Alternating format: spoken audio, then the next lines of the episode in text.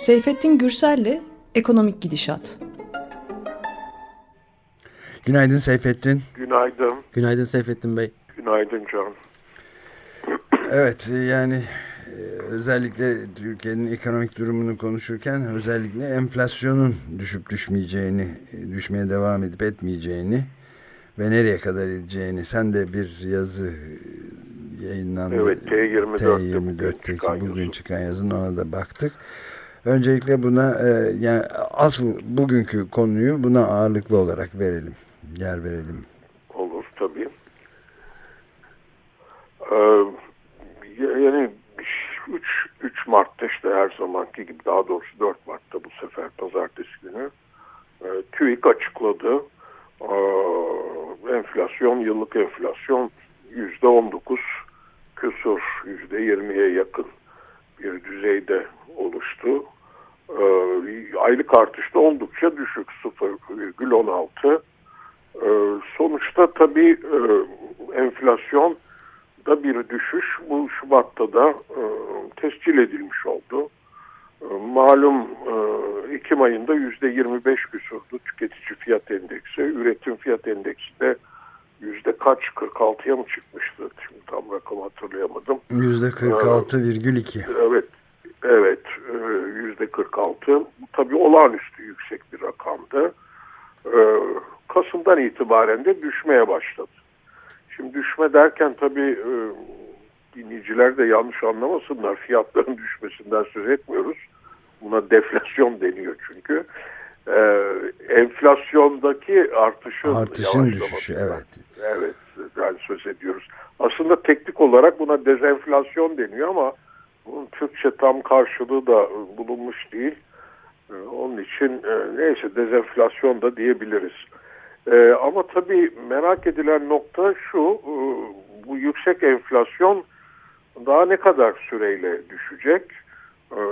İktidarın sözcülerine özellikle de ekonomi ve maliye bakanına bakarsak e, yıl sonunda hedeften ki hedef %16 idi en son Merkez Bankası'nın aşağı revize edebilir. Buna hedef demek de zor da tahmin diyelim artık hedef gibi düşünülüyor. Hı hı. E, altına gelecek diye e, bir demeci var.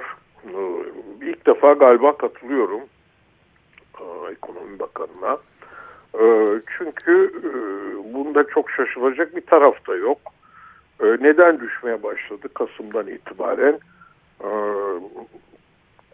yani iki tane çok temel tabii unsur var burada. En önemlisi kur. Kurda işte 7'lere dayanmıştı dolar kuru hatırlanacak olursa. E, ardından bir şok geldi şey anlamında e, para politikası anlamında faiz anlamında. Merkez Bankası Eylül'de 625 bas puanlık hiç beklenmedik muazzam bir artış yaptı. Ee, nasıl yaptı onu daha önceki programlarda da konuştuk yani nasıl ikna etti nasıl yapabildi daha doğrusu Şimdi konumuz bu değil. Buna hı hı. dönmeyelim. Ee, ama e, sonuçta e, fonlama faizi %24'te çıktı. E, aşağı yukarı mevduat faizleri bankalarda tabii bu oranlara getirdiler. E, Türk lirasının kısacası cazibesi arttı. Artı Türkiye ekonomisi durgunluğa girdi. E, bunu da artık rakamlar açıkça gösteriyor. Dördüncü çeyrekte de bu durgunluğun çok daha şiddetli yaşandığını tahmin ediyoruz. İşte yakında birkaç gün sonra öğreneceğiz. 10 Mart'ta tam olarak TÜİK ne tahmin etmiş. Ee, bu da tabii iç talepte muazzam bir durgunluk, muazzam bir düşüş hatta durgunluk da belki doğru kelime değil. Onun bağlı olarak ithalat düştü. Yüzde yirmi küsur yıllık ithalat düşüşleri yüzde yirmi küsurlarda. Ee, bir miktarda şey arttı, ihracat arttı. Uzun lafın kısası cari fazla vermeye başladı. Bunda tabii aslında çok övünülecek bir şey yok. Çünkü durgunluk ekonomisinde Türkiye'de hep böyle olur. Ama kur açısından tabii döviz talebinin de düşürücü bir etki yaptı. E, Türk lirasının cazibesi artınca dolar talebi de dövize olan talep de düşmeye başlayınca kurda işte malum son aylarda aşağı yukarı 5-3 civarında bir şey yapıyor. Ee, bir seyir izliyor. E, bu da enflasyonu düşürmeye başladı. Bunda bu iki unsur enflasyonu düşürmeye başladı. %25'ten tüfeği izleyecek olursak yüzde işte 19 küsura 20'nin biraz altına indi. Evet. Ben bu, bu noktada bir şey sormak istiyorum Sor, izninle. Tabii. Yani e, Hazine ve Maliye Bakanı Berat Albayrak'sa e, eril bir delikanlı dili kullanarak yumruğu vurduk ve devirdik bu hale getirdik Aynen. diyor. Yani doları düşürdük yani diyor. şimdi tabii ki bu yumruktan eğer şeyi kastediyorsa Merkez Bankası'nın 625 bas puanlık e, faiz artışını ki bunun çok çok daha demeyeyim ama daha azını önceden bir kere çok gecikti. Çok geciktiği için dövizle alıp başını gitti işte dediğim gibi 7'lere doğru yaklaştı. İşler zıvanadan çıkmak üzereydi. Bir şekilde ikna etti e, Cumhurbaşkanı'na yani kayınpederini. E, masaya yumruğumuzu vurduk derken e, biraz şey yapalım e, mizah izini varsa inşallah vardır. Hani hangi masaya yumruğu vurdu onu bilmiyorum. Tabii e, Cumhurbaşkanı'nın masasına yumruğu vuramaz da e, ama ikna ettiği e, bunda başarılı oldu anlaşılıyor. Onun kastettiği yumruk tabii bu şeylerin tepesine inen yumruk. Topyekun enflasyonla mücadele şeyinde e, politikasında daha doğrusu seferberlik deniyor ben. Seferberlikte e, şeylere yapılan baskı, tepelerine inen yumruk. Bütün e, tüketici malları, ürünleri satan her türden e, işte marketti, şuydu, buydu. E, bir de tabii bilmiyorum tanzim satışlarını da kastediyor olabilir. E, bunların etkisinin ben çok önemli olduğu kanaatinde değilim. Zaten düşecekti enflasyon dediğim nedenlerle. O bakımdan esas yani söyleyecek enflasyonun neden düştüğünü e, tabii ki yöneticilerle bu işin sorumlularıyla medyanın da tartışması lazım ama e, esas can alıcı soruları sormuyorlar yani. Sayın Bakan Yumruk'tan neyi kastediyorsunuz? Merkez Bankası'nın evet. yaptığı 625 bas puanlık artışı mı kastediyorsunuz diye normalde sorar gazeteci değil mi? Normal bir gazete, normal bir ülkede tabii. Evet, normal bir basında da ama. Normal Medyada. bir basında da. Neyse, e, bunu istersen geçelim. Evet. Yani rekabet kurumundan 23 market zincirine de soruşturma olduğu haberi vardı e, mesela. Su, suyu soruşturuyor. Bir de neyi? Bir, birkaç şeyi soruşturuyor galiba. Hani suyu hepsi e, aynı fiyatta satıyor ya. Ondan meyve sebze satışlarında haksız rekabet tespiti yapılacakmış. 23 zincir market de bayağı ciddi bir rakam. İşte böyle bir hamle herhalde. İşte e, bunlar tabii 31 Mart e, seçimlerine yönelik yani bakın e, enflasyonu biz düşürüyoruz. Bizim sayemizde düşüyor. Tabii ondan önce enflasyon neden arttı? Orada o, ondan kim sorumlu? Oradan da internasyonel komplo sorumlu. Evet. Onun için e, o başka bir dünya yani. Biz bence ona girmeyelim. E, ekonominin bize öğrettiklerine devam edelim. E, yani bundan sonra da düşmeye devam edecek. Dinleyiciler e, bunu akıllarında tutsunlar. Neden edecek? Bunu şimdi ayrıntılı teknik rakamlara girmeyeyim. Ee, bir kere tabii buna biz baz etkisi diyoruz. Çünkü geçen yıl işte malum %25'e kadar Nisan'dan Ekim'e kadar e, enflasyon %24 kadar tüfe endeksi %24 birikimli olarak hesapladım.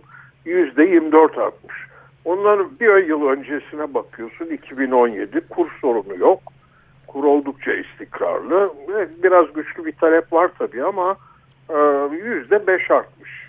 E, şimdi bunu e, kurun istikrarlı devam edeceğini ben artmaz demiyorum da bundan sonra ancak herhalde enflasyona paralel gidecek.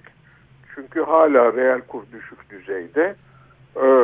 Artı şeyi düşünecek olursan üretici fiyatlarını onun da bir baskısı devam edecek. Çünkü arada hala 10 puanlık fark var.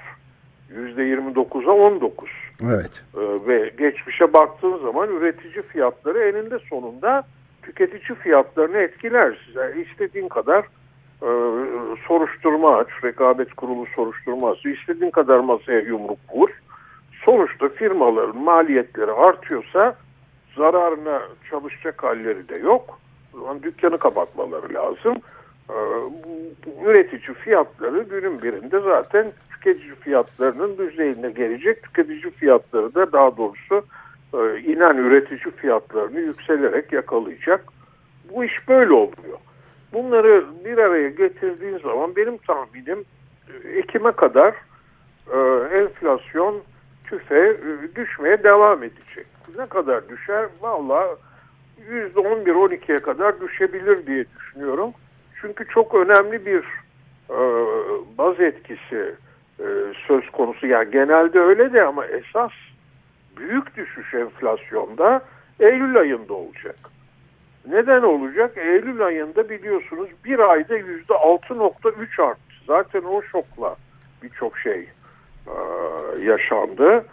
E, bir ayda 6.3 e, artacak hali yok enflasyonun önümüzdeki Eylül'de.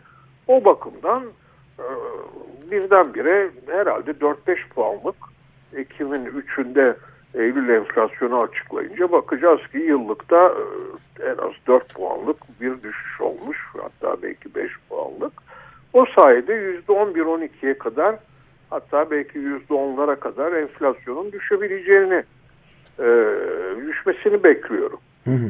E, bunda da şaşılacak bir taraf yok. Çünkü işte anlatmaya çalıştım e, fiyatları oluşturan çeşitli süreçleri, etkenleri.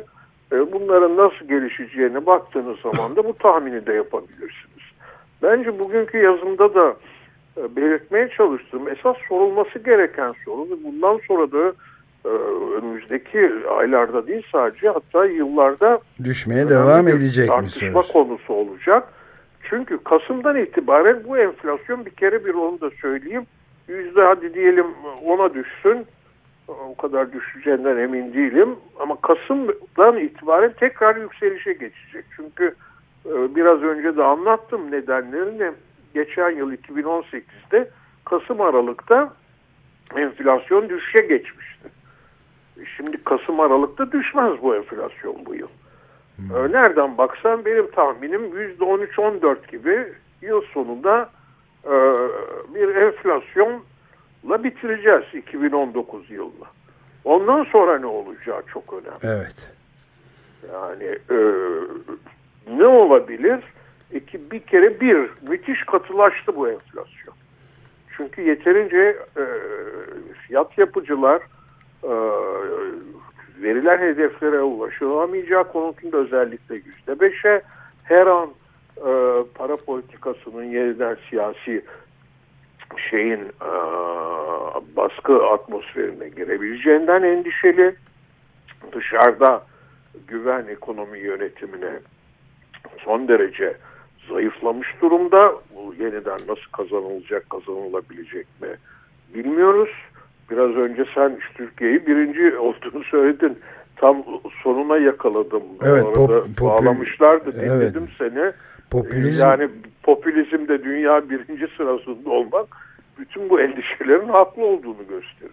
Evet çok e, evet peki bir de şeyi de soracağım e, yani devam edeyim istersen şunu bitireyim de daha vaktimiz var değil mi? Var var evet yani evet. ben bir şey anlamda soracağım bunun evet. eklenti olarak yani anladım katılaşmış enflasyon ne demek ve ee, bundan Tabii. sonra da nasıl bir e, tek e, şey diyorsun yazında yakında tek haneli enflasyona geri dönüleceği yani bu popülist söylemlerinde ardından da yüzde beş hedefine varılacağı müjdelenecek ama ben bu kanaatte değilim diyorsun. Evet. Can alıcı bir nokta yazında. Ee, oradan devam edelim. Onu evet. Sorayım.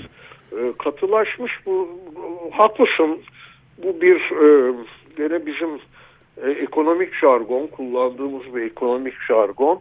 E, şimdi enflasyonda e, düşürmek enflasyonu, fiyat istikrarı dediğimiz öyle gelişmiş ülkelerde malum yüzde iki hedefleniyor ve o civarda hele krizden bu yana da e, zaten deflasyon tehdidi altındaydılar. E, yüzde iki civarında yürüyen bir enflasyon. Bizde yüzde beş hedef kondu. Ta yıllar geçti evet. üzerinden. Ee, onu da tartışmak istemiyorum bu seviye fiyat istikrarı mıdır değil midir ama sonuçta yüzde beşi hiçbir zaman yaklaşamadık bile. Hı. Ve adım adım e, enflasyon aslında önce yüzde sekizlerin pilotosuna oturdu. Çünkü yeterince e, şey diyecek güven yoktu para politikasına, Merkez Bankası'na. E, para politikasını daha da sıkı tutmaya ve içeride e, şeyi enflasyonu kontrol altına alacak kadar düşük bir büyümeye de iktidar razı olmadığından tam aksine biliyorsunuz 2017 örneğin ne oldu? Aa, müthiş bir doping e, girişimiyle ekonomi büyüme yüzde yedilere çıktı. İç evet. talep patladı. Şimdi böyle bir ekonomide bu normaldir. Çünkü e, fiyatların düşeceğine kimse inanmaz özellikle firma yapıcıları bu tabi döviz kuruna yönelik davranışlara e, da e, şeyler e, onları da e, kontrol altına alır. Döviz yükselir e, sürekli yani büyük şoklardan söz etmiyorum geçen yaz yaşadığımız gibi. Bunun sonucunda enflasyon düşürmek giderek zorlaşır. Büyük bedel gerektirir. Büyümeden, refahtan, ekonomik e, kalkınmadan. E, yüzde sekizlere oturmuştu. Sonra yüzde onların üstüne hatırlayın çift tanelere gelindiğinde epey bir tantana kopmuştu. Tartışma çıkmıştı. Çünkü e, son yıllarda buna alışık değildik. Ama yüzde on bir platform bir adeta sert taban teşkil etmişti. Şimdi bu sefer yani 2020 yılında enflasyon işte yüzde on dört on beş civarına düştükten sonra ben yeniden bir taban belki yüzde on iki hatta yüzde on üç olabilir bir daha yüksek tabana geleceğimizi tahmin ediyorum. Katılaşmadan kastımız bu süreç. Şimdi eğer haklıysam aşağı yukarı e, bu şu demektir. Ondan sonra bu enflasyonu bırakın öyle yüzde beşe hedefe yöneltmek yüzde onun altına yani tek haneye bir ara alışmıştık yüzde yedi sekiz civarında evet. gidiyordu. O düzeye bile getirmek çok ciddi bedel gerektirecek. Şimdi bunu şöyle bir ortamda bu sorunla karşı karşıya kalacak Türkiye e, işsizlik bu 2019 boyunca yükselmiş çünkü yükselmeye devam edecek. Onu bir sonraki programda tartışırız. Evet. Mart'ın 15'inde gene açıklanacak. Yüksek bir işsizlikle böyle bir katılaşmış enflasyonu düşürmek isteyen o da şüpheli bir e, yönetim ekonomi yönetimi o sırada e, bunun işsizlik çok yüksek, e, büyüme düşük. Bu durumda ne yapacak? Yani daha da mı düşürecek büyümeyi? İşsizliği daha da mı yükseltecek? İlle yüzde yedi sekize tek haneye düşüreceğim diye. Bence bu çok kritik temel bir soru. Evet yani şeyde e, işte yüksek reel faizler, sıkı bir para politikası. E, tabii mesela Merkez Bankası öyle yapacağım diyor ama ne, ne zamana kadar? Ha, tamam ben demiyorum ki bu Allah'ın emri bir fatality, bir kader. Türkiye yüzde yüz don üstünde çok da yukarılara fırlayıp gitmeyen tabii büyük yanlışlar yapılmazsa bir de tabii Ömer e, şunu da söylemek durumundayım ya ikaz etmek durumundayım bu senaryoyu pek çok dinleyici ya Seyfettin Hoca da ama iyimser falan diyordur tahminim. Ee, hani enflasyon düşecek diyorum aslında ilk bölümde iyimserim ikinci bölümde hiç iyimser değilim de e, o bölümde bile fazla iyimser diye düşünebilirler. Tabii önemli bir varsayımım var. Ee, saçmalanmayacak yani ekonomi politikalarında e, aklı selimle gereği gibi hareket edilecek. Tabii temel varsayım bu. Ama bu yetmeyecek dediğim gibi. Yani 2020 yılı ondaki manzara şu olacak. Bir büyüme ki onu şimdiden de daha orta vadeli tahmin yapanlar e, hepsi yüzde üç civarında, iki küsurlarda, üç civarında büyüme öngörüyor. Bu son derece yetersiz bir büyüme. Hele 2019'da böyle %14-15'e tırmanmış e, tarım dışı işsizlikten söz ediyorum. zaten şu anda yüzde on dördü buldu da yıllık olarak söylüyorum e, bir işsizlik mevcutken bir de üstüne bu düşük büyümeyle zaten artma eğiliminde olacak bir işsizlik mevcutken siz nasıl daha da fazla işsizlik ve daha düşük bir büyüme dolayısıyla daha fazla işsizlik bedelini ödeyerek enflasyonu düşüreceksiniz. Bence kritik soru bu ve bu denenmiş bir şey de değil. Yani daha önce daha önce dediğim çok eskilere gitmeye gerek yok. 50'lere, 60'lara, 70'lere de yani 80'lerden bu yana işte dışa açık bir piyasa ekonomisi oluşturuldu adım adım. Ee, en son 2001 e, reformlarıyla e, işte malum bir ekonomik rejim de söz konusu. Bu rejimin ilk kez böyle bir challenge böyle bir meydan okumayla karşı karşıya kalması söz konusu. Benim de merak ettiğim soru şu yani yazımda da o soruyu sorarak daha doğrusu soruları sorarak bitirdim. Evet. Acaba e, yönetim ya bununla bu iş böyle gitmiyor biz bu ekonominin kurallarını da mı değiştirsek der mi? Bilmiyorum. Evet yani. Bunun emareleri de yaşandı yani. Yani bir hani piyasa ekonomisi değil mi Adalet ve Kalkınma Partisi müthiş piyasacı bir şeyle hüviyetle e, zuhur etti. Bunu ısrarla uyguladı. Bu söylemden hiç vazgeçmemişti. Ta ne zamana kadar? işte son bir iki yıla kadar. Evet şimdi halbuki tanzim satışlarından ve mesela yani, bu devam ederse ondan sonra çocuk bezine kadar bunu yaparız diye. Hatta üniversitelerde bile. Enflasyonla ilgili değil Ömer bankalara telefonlar. Onu evet. öyle yapacağım bunu böyle yapacağım faizi indireceğim.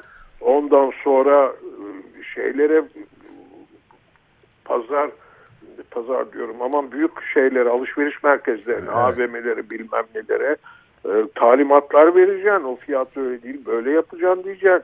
Çeşitli mekanizmaları kullanacaksın hatta söylemi kullanacaksın. Değil mi? Hafif tehditkar bir söylemle e, şey diyeceksin ekonomiyi yönetmeye çalışacaksın. Şimdi bunlar olmaz demiyorum ama işte başa dönelim istersen. Bunlar olduğu zaman da tabii başka pek çok şeyi de ilave etmek gerekir. Türkiye'de dünyada popülizmin bir numaralı ülkesi olmasında da şaşılacak bir şey olmaz. Evet yani o zaman ekonomik ve siyasal tercihlerde köklü değişimler gündeme gelir mi diye bitirmişsin yazıyı da. Soruyorum bu soruyu. Tayin İnşallah edici. gelmez. Evet Değil yaşam tayin can alıcı sorular bunlar tabii. Evet. Evet Peki yani çok teşekkür ederiz. Ee, gelecek hafta 15 gün sonraki programda da işsizliği konuşmaya devam evet, edelim. Evet yani ben de merak ediyorum çünkü bir önceki e, dönemde yani şey döneminde Kasım dönemi e, rakamlarında e, yani geçen yıl ayın 15'inde Şubat'ın 15'inde ilan eden rakamlarda müthiş bir sıçrama oldu işsizlikte. Evet çok. 0.4 puan birden arttı. Kaygı verici bir şey. Tarım dışı işsizlik 0.6 puan evet. birden arttı. Peki Bakalım çok bu, teşekkürler. Bu nasıl olacak? Oldu. İyi yayınlar Görüşmek diliyorum. Üzere.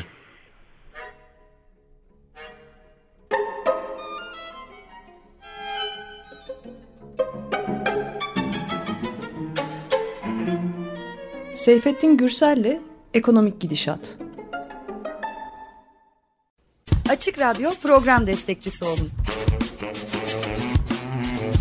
Bir veya daha fazla programa destek olmak için 212 alan koduyla 343 41 41.